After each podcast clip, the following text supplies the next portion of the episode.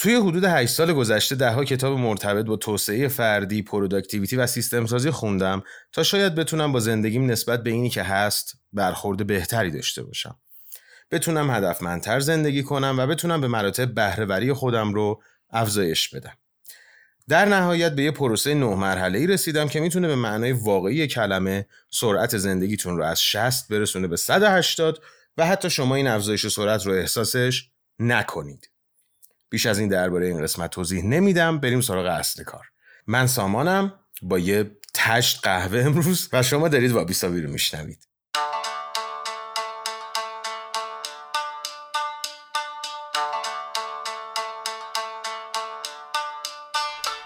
خب قدم اول چیه؟ مشخص کردن اهداف اساسا این موضوع به این اشاره داره که از خودتون بپرسید به کجا دارم میرم مقصدی که دوست دارم بهش برسم کجاست داشتن یه مقصد اون پشت و پسله ذهن مخروبتون بهتون کمک می‌کنه که توی مسیر بیفتید و کمک می‌کنه که یه جورایی سر خر رو به یه سمتی کج کنید دیگه. خب حالا این به این معنی نیستش که یه هدف مشخص کنید و اون هدف رو به عقد دائم خودتون در بیارید. چرا که اون موقع فقط میشینید و درباره نتیجه ای که ممکنه در انتظارتون باشه خیال بافی می‌کنید. در نهایت هم حرکتی نمی‌کنید. معنیش اینه که اگر واقعا می‌خواید productive باشید و همونطوری که قبلا گفتم باید درباره چیزهای درستی productive بود باید برای خودتون مشخص کنید که هدفتون چیه که همون موضوع تردمیل که توی اپیزود دوم گفتم براتون پیش نیاد. چندین کتاب مختلف درباره این موضوع صحبت کردن و دهها روش مختلف برای هدف گذاری ارائه کردن. من اومدم مثل کلوروفیل این نورها رو جذب کردم و توی سه تا گام قابل انجام براتون خلاصش کردم. سلطان تشبیهتون اومد. بلند میان و کوتاه مدت. بلند مدت یعنی اینکه روی سنگ قبرتون چی دوست دارید بنویسن. میان مدت یعنی حدود سه الی پنج سال آینده. دیدی توی این مصاحبه شغلی ها میری میگه خودتو تا پنج سال دیگه کجا می‌بینی؟ از اونا. اصلی ترین قسمت ماجرا اینه که اصلا نیازی نیست اونقدر که نگرانشید شفاف باشه اهدافتون. گاهی اوقات این شفاف بودن اهداف و تلاشمون برای شفاف کردنشون باعث میشه ازشون زده بشیم اصلا. اما اینو بدونید که سنگی ترین اهدافتون در طول زمان تغییر می‌کنه. مثلا اون هدف سنگ قبری من این بود که جراح مغز و اعصاب بشم. اما الان مغز و اعصابشم ندارم چه برسه به اینکه جراحش بشم.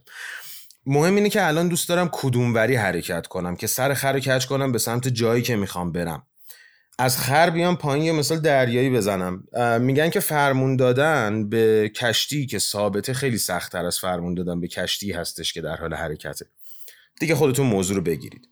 و در نهایت اهداف کوتاه مدتتون. اونایی هستن که امسال تصمیم به انجامش دارید که می‌دونم وز کم کردن همیشه پای ثابت این مدل اهدافه. من برای خودم اینجوری این مسئله رو جذابش کردم. جشن دوازده ماهگی. یعنی توی نواحی مختلف زندگیم کارم روابطم سلامتی جسمانیم. از خودم می‌پرسم که تا دوازده ماه دیگه چه چیزی رو می‌خوام جشن بگیرم؟ این میشه اهداف کوتاه مدت من. مثلا امسال با خودم گفتم که دوست دارم دوازده ماه دیگه داشتن یه پادکست رو جشن بگیرم. اگر بخوایم برایند این کتابا رو یه جا بدونیم پس میگم این سال از خودتون بپرسید که آیا شفافیت لازم در مورد اهدافم رو دارم یا نه؟ بپرسید به چه سمت و سویی دارم این خر وامونده رو میرونم. اگر جواب واضحی ندارید لطفا بشینید 20 دقیقه ذهنتون رو خالی کنید روی کاغذ بیارید و درباره این موضوع فکر کنید تا بتونید برید مرحله بعدی که دستبندی و شکوندن اون اهداف به اهداف کوچیک‌تره.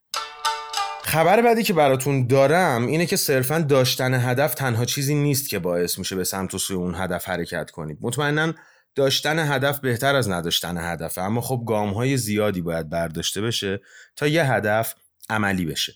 این قدم شما رو مجبور می‌کنه که بشینید و خیلی ریز به اهدافتون نگاه کنید و با خودتون بگید که خب حالا گام های قابل برداشتی که برای رسیدن به این هدف باید بردارم چیه. بسته به کتابی که می‌خونید ممکنه راه های متفاوتی برای این مرحله بهتون پیشنهاد بشه. اما کاری که من دوست دارم بکنم اینه که خیلی ساده با موضوع برخورد کنم. خیلی ساده خلاصش می‌کنم به این سوال که چه ورودی هایی رو باید در طول هفته بذارم تا توی رسیدن به این هدف کمکم کنه. مثلا هدف من اینه که six pack در بیارم. حالا اگه دلتون می‌خواد اصلا بشینید smart ش کنید هدفو اونش با خودتون. پس ورودی هفتگی من چی میشه؟ وزنه زدن و باشگاه رفتن به مدت سه روز در هفته و سختتر کردن متناوب تمریناتم. اگر هدف من درست کردن یه پادکست ورودی هفتگی میشه هفته 10 ساعت وقت گذاشتن برای این موضوع و انتشار یه اپیزود هفتگی.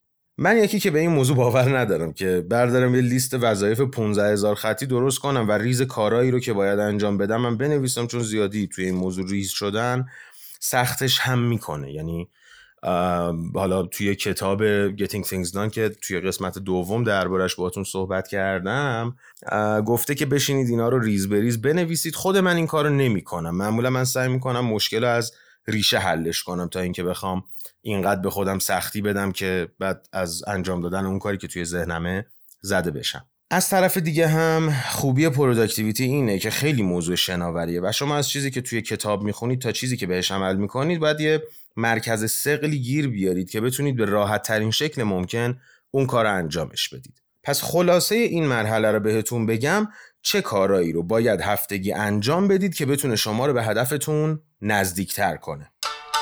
حالا که با این موضوع کنار اومدیم میریم سراغ مرحله سوم یعنی ساختن بلوک های زمانی یا creating time blocks. یکی از مهمترین اجزای این سیستم هستش این موضوع time blocking که به این معنیه که باید زمانی درست کنیم توی روز شلوغمون و بازه زمانی رو اختصاص بدیم به این خورده کاری هایی که برای خودمون توی مرحله قبلی تراشیدیم. متد مورد علاقه من برای این کار اسمش هست هفته ایدئال و اینجوری کار می‌کنه که شما توی یه کلندر جداگونه که اسمش رو می‌ذارید هفته ایدئال من توی گوگل کلندر. مثلا زمانهای ایدئال کارهایی مثل از خواب بیدار شدن و خوابیدن و نهار خوردن و کار کردن و ایناتون رو وارد می‌کنید در واقع میاد اول بلوک های زمانی کارهایی که مجبورید انجام بدید رو ایجاد می‌کنید بعدش کارهایی که دوست دارید انجامشون بدید رو لابلای اونا اضافه می‌کنید.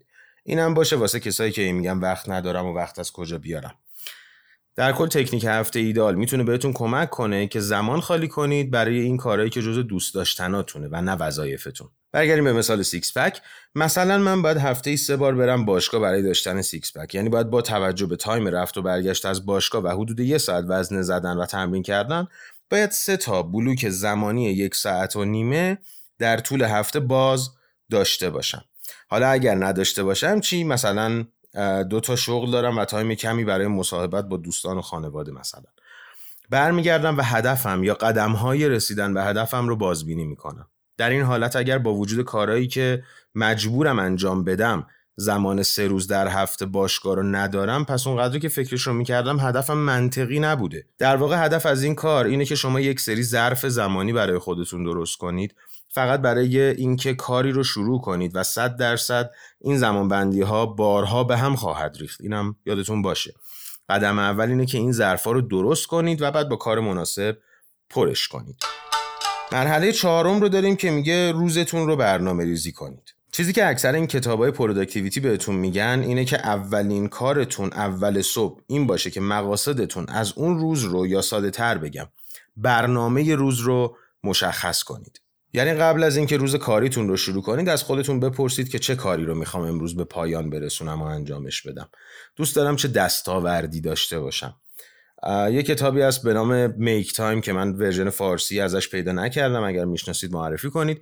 این کتاب درباره مفهومی به نام daily highlight یا highlight روزانه صحبت می‌کنه. کتاب The One Thing ازتون می‌خواد که اون یک چیزی که امروز باید انجامش بدید رو یادداشت کنید. HBR یا همون Harvard Business Review می‌پرسه MIT یا Most Important Task شما چیه؟ و براین تریسی ازتون می‌خواد به عنوان اولین کار روزتون قورباغتون رو قورت بدید. اون چیزی که در قبال شما تنگ نظری و گشاده خویی به خرج می‌دادید چیه؟ اونو انجام بدید. نخبه های productivity بر اساس شواهد و قرائنی که بهتون گفتم اصرار دارن که اگر این مهمترین کار روز رو در همون ابتدای روز انجامش بدید حتی اگر بعدش هم کاری انجام ندید بازم اون احساس خوشایند برد روزانه رو بهتون خواهد داد. حالا فرض کنید که این کار رو عین 365 روز سال انجامش بدید. در مخیله خودتون هم نمی گنجه که چه پیشرفتی توی productivity و در نتیجه توی زندگیتون حاصل میشه. جوری که من دوست دارم این سوال از خودم بپرسم اینه که خب ماجراجویی امروز چیه؟ در کنار اینکه مهمترین کار روزم رو مشخص می‌کنم با این سال اون فاکتور فانی که توی اپیزود دوم دربارش صحبت کردم رو هم به وجود میارم تا سختی اون کار رو کمی برام شیرین تر کنه. بذارید بگیم که شما دانشجویید و امتحان دارید. توی کلندرتون ساعت ده الی 11 رو بلوک زدید برای مطالعه شیمی.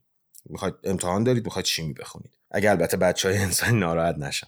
ساعت ده میشه دو تا انتخاب دارید. یک شروع کنید به مطالعه کردن برای امتحانتون و کاری که خودتون تصمیم به انجامش گرفتید رو انجام بدید یا دو یهویی تصمیم بگیرید که اه دستشویی رفتنم کار عاقلانه ها و کلا اون کار رو بذارید کنار و مدفوع کنید به معنای واقعی کلمه به عزت نفس و تصمیمی که خودتون گرفته بودید. خود منم با این موضوع مشکل دارم. از ساعت 10 تا 12 جلسه می‌ذارم ولی بعدش احساس می‌کنم که رد آلرت بازی کردن هم انتخاب بهتریه و نیم ساعت برای اون جلسه زیادی هم هست. می‌خوام درباره قسمت بعدی پادکست تحقیق کنم. میرم قدم می‌زنم قهوه درست می‌کنم. دوباره قهوه درست می‌کنم با بچه های دفتر حرف می‌زنم. میرم دستشویی زنگ می‌زنم به همسرم و کلا هر کاری از توانم برمیاد انجام میدم که کاری رو که خودم تصمیمش رو گرفتم انجام ندم. یعنی به خدا یه مشت روانی دوره هم جمع شدیم داریم زندگی می‌کنیم. این اتفاق که شما تصمیم به کاری بگیرید و خود آیندهتون اون کار رو بدون مشکل انجام بدید نیازمند انضباط یا همون دیسیپلین و همینطور انگیزه بسیار بالاییه. اونایی که این دوتا رو دارن که هیچی ولی برای شمایی که نداری متدی هست که اسمش رو می‌ذاریم unblock. اون کثافتی که به عنوان یک مانع احساسی یا مقاومت درونی عمل می‌کنه و زورش رو می‌زنه که ما کار رو انجام ندیم اونو باید بشناسیم. و با این احساس ترسی که توی وجودمون هست باید روبرو بشیم. اسم اون احساس رو بیارید کمترش کنید بهش غلبه کنید و پاسخگوی اون احساس باشید. در کل احساسی که باعث گشودگی شما میشه رو بشناسید و درکش کنید. همه این کارا رو انجام دادید استارت بزنید و شروع کنید. معمولا شروع کردن یه کار از ادامه دادن اون کار خیلی سخت تره این موضوع یادتون نره که برای وظایف روزمرتون هم این بحث صدق می‌کنه. مرحله شیشم که می‌دونم در اون از ناتوانی شدیدی رنج می‌برید اینه که فوکوس کنید. حالا امتحان شیمی دارید می‌خواید درباره پادکست تحقیق کنید و برید باشگاه هر حالا. حالا که رسیدید پای کار رو شروع کردید دیگه بشینید پاش. بدون حواس پرتی انجامش بدید. یعنی به زبون خودمون focus کنید روش. multitask کردن و task switch کردن رو بذارید کنار. حواس پرتی ها رو بذارید کنار و برای یه بار دو قطبی نباشید. به کاری که تصمیم به انجامش توی اون بازه زمانی مشخص گرفتی خودتون تصمیم به انجامش گرفتید اون رو انجام بدید و ادامش بدید. داشتم این اواخر یه تحقیقی رو مطالعه می کردم که به این نتیجه رسیده بود که به طور متوسط یه کارگر با هدف به اصطلاح بالا بردن productivity چیزی حدود 28 درصد از زمانش رو صرف از این شاخه به اون شاخه پریدن توی کارش می‌کنه. و این 28 درصد علاوه بر جیب کارفرمای عزیزتون از مغز خود کارگرم می‌زنه. این مقیاس رو ببرید روی ده سال. در طول ده سال این رقم حدودا میشه سه سال. سه سال حواس پرتی و task switch کردن. توی چهل سال یه دهه کامل از زندگی رو بابت چیزایی هدر می‌دید که هیچ اهمیتی ندارن.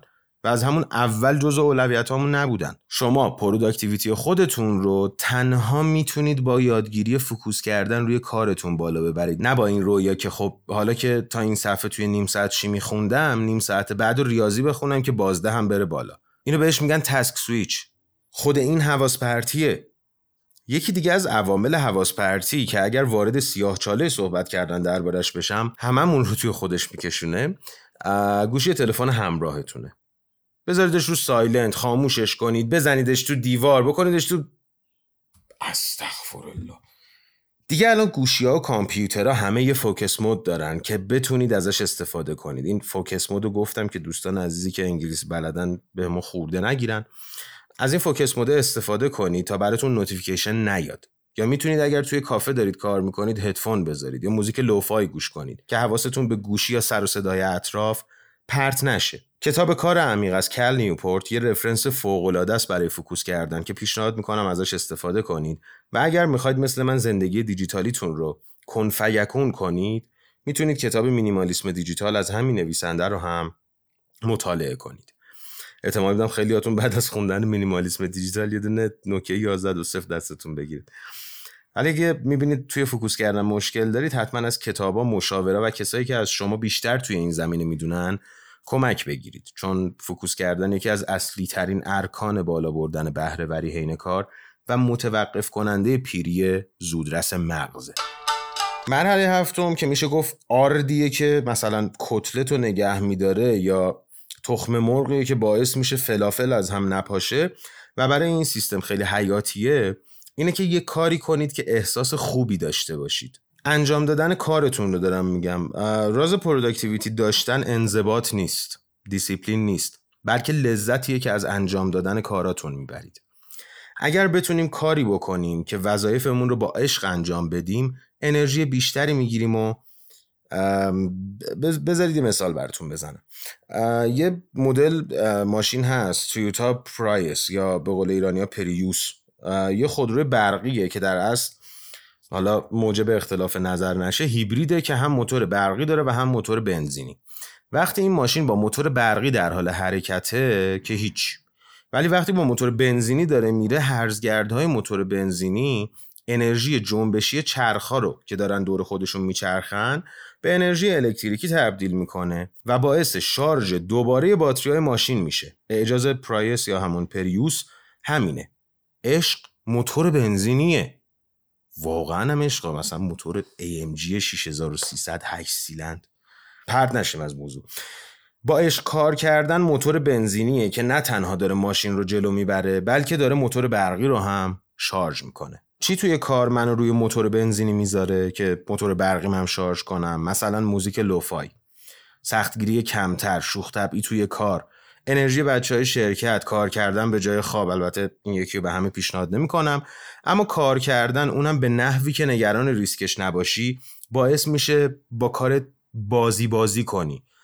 با کار چیز بزنی. چی میگن معدبان حال کنی با کارت. همین عشق تضمین موفقیت طولانی مدته.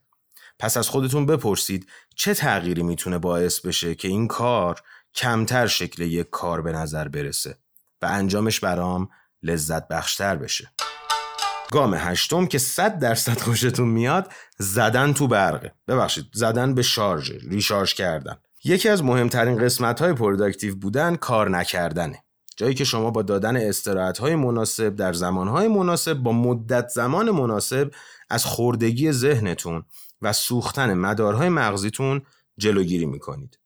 اما چطوری؟ باید انرژیتون رو در طول روز ذخیره بکنید. موقعی که دارید کار می‌کنید باید انرژیتون رو ذخیره کنید و در انتهای یه روز کاری دوباره خودتون رو بزنید به شارژ. به جای اینکه مثل کنه به میز کنفرانس بچسبید مثلا یا پشت میزتون بشینید در حال قدم زدن جلساتون رو برگزار کنید. ممکنه جابجایی محل نهار خوردنتون یا اصلا بیرون نهار خوردنتون باشه که باعث میشه که یه خورده شارژ شید. می‌تونه استراحت دادنهای ربع ساعتی بعد از هر ساعت کار باشه یا حتی حرکاتی کششی. هر کاری که بتونه کمی از انرژی از دست رفته شما در حین کار رو برگردونه یا کمی به انرژیتون اضافه بکنه جز این دسته از کار به حساب میاد.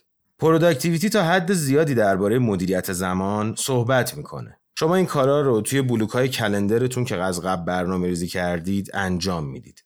چرا؟ چون زمان سرمایه محدودیه. اما اینو یادتون باشه که زمان یه سرمایه تجدید ناپذیره اما انرژی تجدید پذیر. به خاطر همینه که دارم در مورد شارژ کردن و در مورد انجام کارایی که بهتون حال میده مثلا صحبت می‌کنم. انتهای روزتون رو هم اختصاص بدید به کارهایی که واقعا شارژتون می‌کنه. مثلا ساز زدن حالا به جز ویولون و فلوت های بزرگ که روشون خاتم کاری و نقش و نگار اصیل ایرانی داره و حالا خوابیدن و اینجور کار یکی از راه های مؤثر شناخت این مسئله اینه که یه لیست دو ستونی تهیه کنید توی یه ستونش کارهایی که شارژتون می‌کنه و توی یه ستون دیگه کارهایی که ازتون انرژی می‌گیره رو یادداشت کنید. مثلا برای من کتاب خوندن گیتار زدن وقت گذرونی با همسر و دخترم شارژ کننده است.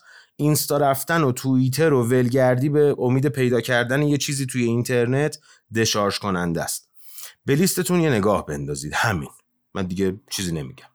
شاید برای شما هم این قضیه سوال باشه. خب اگر هر کاری داری انجام میدی حالا کار شارژ کننده مثلا نمی‌دونم ساز زدنی که میگی کتاب خوندنی که میگی خود اینا هم انرژی می‌برن. ولی یه چیزی رو یادتون نره. کارهایی که شارژ کننده هستن خودشون هر چند کم انرژی می‌برن تا انجامشون بدید.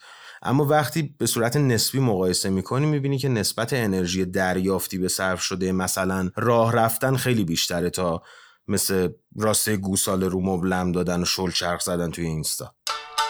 و در آخر مرحله نهم تعمل این یکی رو قبلا هم داشتیم. بشینید و درباره روزی که گذروندید فکر کنید. امروزم چطوری گذشت؟ کارهایی که برام مهم بوده انجام دادم یا نه؟ توی هفته گذشته چه بردا و چه چالشهایی و چه آموزه هایی داشتم؟ هفته پیش رو باید چطوری باشه؟ سه تا کاری که حتما باید توی هفته آینده انجام بدم چیان شاید این کار هفته 20 دقیقه وقتتون رو بگیره. البته اگر یه سیستم مدون براش داشته باشید هفته 20 دقیقه مثلا وقتتون رو بگیره. اما در طول یک ماه نتیجهش رو کاملا با اعماق وجودتون متوجه میشید. در نهایت هم بررسی کوارترلی یا سه ماهه. آیا اهدافی که سه ماه پیش داشتم هنوزم ارزش دنبال کردن رو داره؟ یا باید شروع کنم یه سری اهداف جدیدی رو جایگزینشون کنم؟ سالی یه بار دم عید تصمیم می‌گیریم تا سال آینده لاغر بشیم. اما تا حالا کی شده سه ماه از سال بگذره و بشینیم با خودمون و شکم خودمون خلوت کنیم و بگیم خب الان به خاطر فشار کاری یکم ممکنه این هدف عقب بیفته یا تحت و شعا قرار بگیره. ولی از اول ماه آینده دوباره رژیم و ورزش رو شروع می‌کنم که این حرف رو به خودمون زدیم.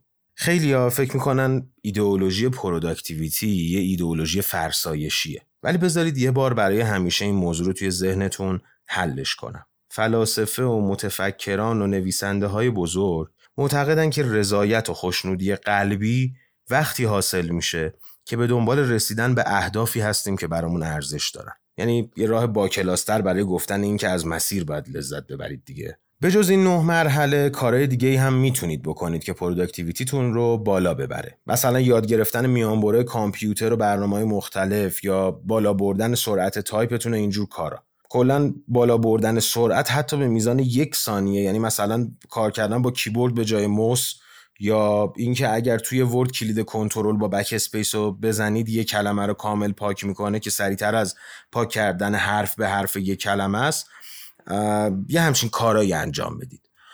می‌تونید از app های مختلف استفاده کنید که به قول جیمز کلیر نویسنده عادت های اتمی یک درصد از دیروزتون بهترتون کنن. از اهرمای فشار یا لورج های مثل ChatGPT یا حتی نیروی انسانی استفاده بکنید.